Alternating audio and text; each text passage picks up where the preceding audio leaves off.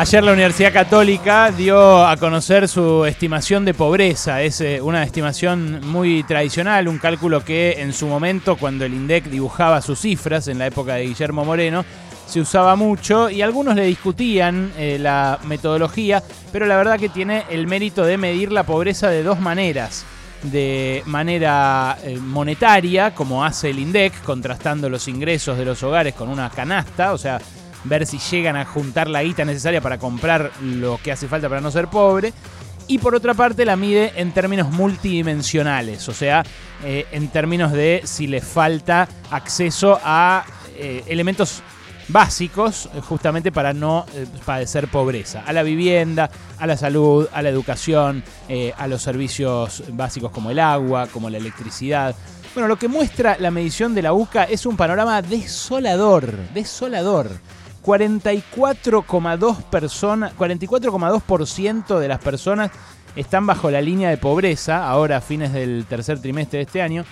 10,1% de las personas son indigentes, son los porcentajes más altos de la última década. Consecuencia, por supuesto, de los últimos 2 años del gobierno de Mauricio Macri, donde la pobreza subió como loca, donde la indigencia subió como loca, y por supuesto también de esta pandemia, donde la cuarentena destruyó un montón de puestos de trabajo y donde la pandemia misma también impactó sobre la actividad y dejó sin laburo a un montón de gente. Mirá, entre el año pasado y este cayeron en la pobreza y en la indigencia un 10,3% de las personas que están hoy en esa situación y un 13,7% respectivamente. O sea, de los pobres, un 10% son nuevos pobres. De los indigentes, un 13,7% son nuevos indigentes. Las ayudas sociales brindaron un piso mínimo de ingresos, dice la UCA, que le reconoce esto al gobierno de Alberto Fernández, pero fueron insuficientes y no llegaron a todos los que sufrieron pérdidas de ingresos. Claro, esto es algo que, era evidente que iba a ocurrir. Era evidente que no se iba a poder cubrir a toda la gente, pero cuando se fueron anunciando las herramientas, uno pensaba que iban a servir para más. Por ejemplo, iba a pensar que el IFE, que el ingreso familiar de emergencia, iba a ser una vez por mes y no una vez cada 2 meses, como terminó pasando. En los últimos 2 años, según la UCA, hubo un deterioro tanto en relación a la carencia monetaria, o sea, quienes llegan o no a cubrir con la canasta, como en tanto a la pobreza multidimensional. Aumentó la pobreza multidimensional del 37,5 al 41% de la población. O sea que lo que hizo Macri, además, antes de la pandemia fue frenar el acceso a la vivienda, el acceso a los servicios básicos de la gente que un poquitito los venía mejorando antes, de a poquito, muy magramente, muy miserablemente, pero que lo venía mejorando. Hay un dato que da el informe que es estremecedor, que es realmente estremecedor.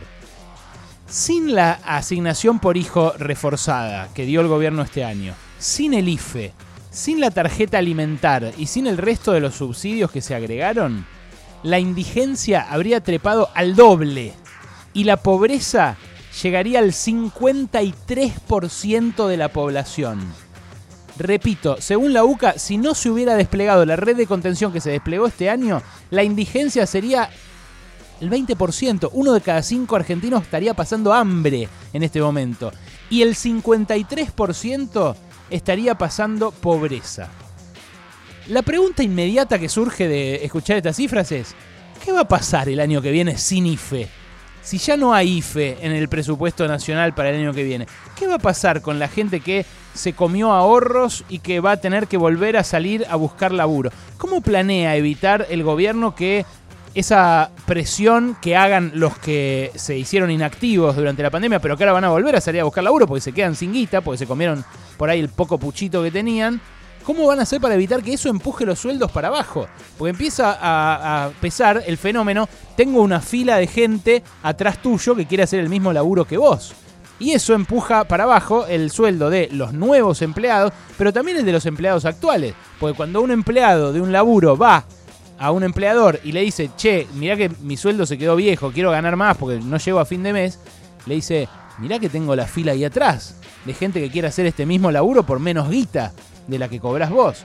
Ese fenómeno yo no siento que el gobierno esté preparado para enfrentarlo el año que viene. Habló el presidente Alberto Fernández y se refirió a una crisis histórica. Dijo que esta situación no se había vivido nunca, que es algo inédito. Dijo esto, escuchá. Si somos conscientes de la dimensión histórica de lo que nos toca vivir, seguramente podremos decir que hemos sido capaces de capear el temporal bastante bien. Porque nosotros venimos, entre el año 2016 y el año 2019, de capear la caída de la industrial más enorme que la historia argentina recuerda.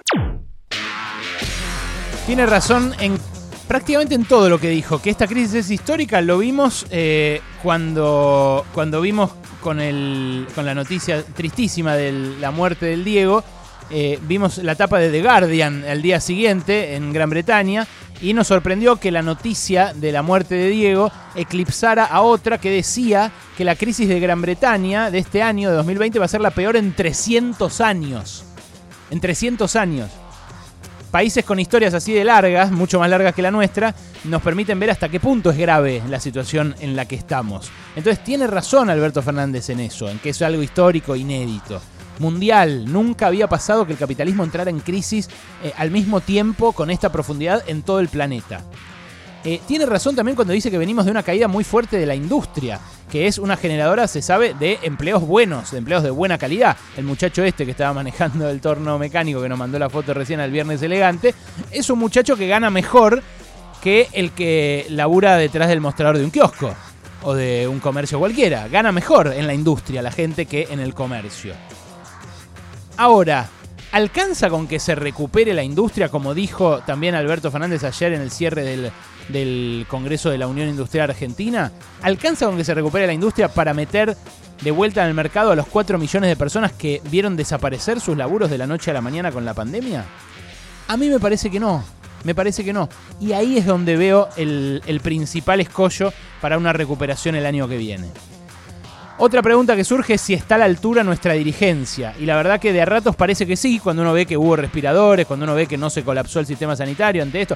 Dice, bueno, está bien, sí, tuvimos muchos muertos, estamos entre los países con más muertos por millón de habitantes, pero podría haber sido mucho peor, como fue en Perú, como fue en Brasil.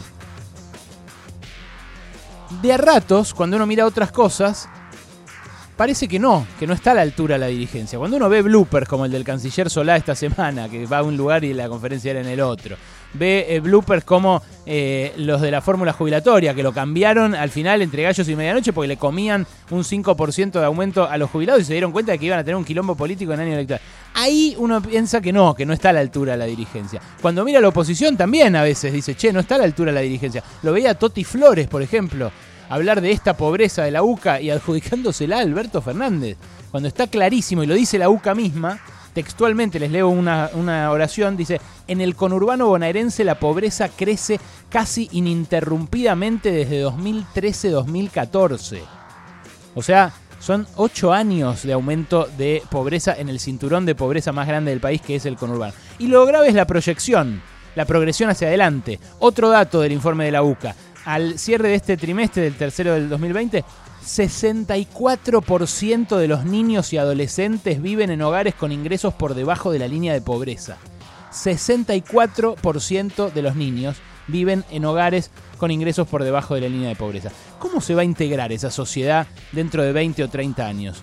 ¿Qué huellas le van a quedar? ¿Qué huellas némicas le van a quedar en la cabeza de haber vivido en un hogar pobre durante su infancia? Yo siempre hablo de los alumnos de mi amigo Hugo en el Bajo Flores, un amigo que cumplió años esta semana, de paso le mando un abrazo, es profe de chicos que se quedaron atrás en la escolaridad y que lo tratan de terminar a los 18 y 19 años.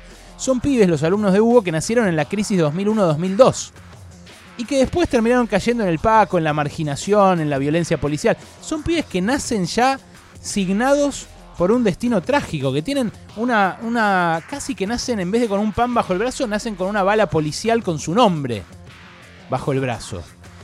Y esa es la realidad que tenemos que cambiar en esta generación. No tenemos por qué vivir en un país así. Somos un país rico, no tenemos por qué ser un país de murallas. No somos una mierda, no estamos destinados a Ezeiza, no es la única salida irse del país, no tenemos por qué tener una mitad del país abajo de la línea de pobreza. ¿Saben qué? Es importante. es importante que lo introyectemos. Es importante también que lo miremos, que lo entendamos, pero que no nos acostumbremos.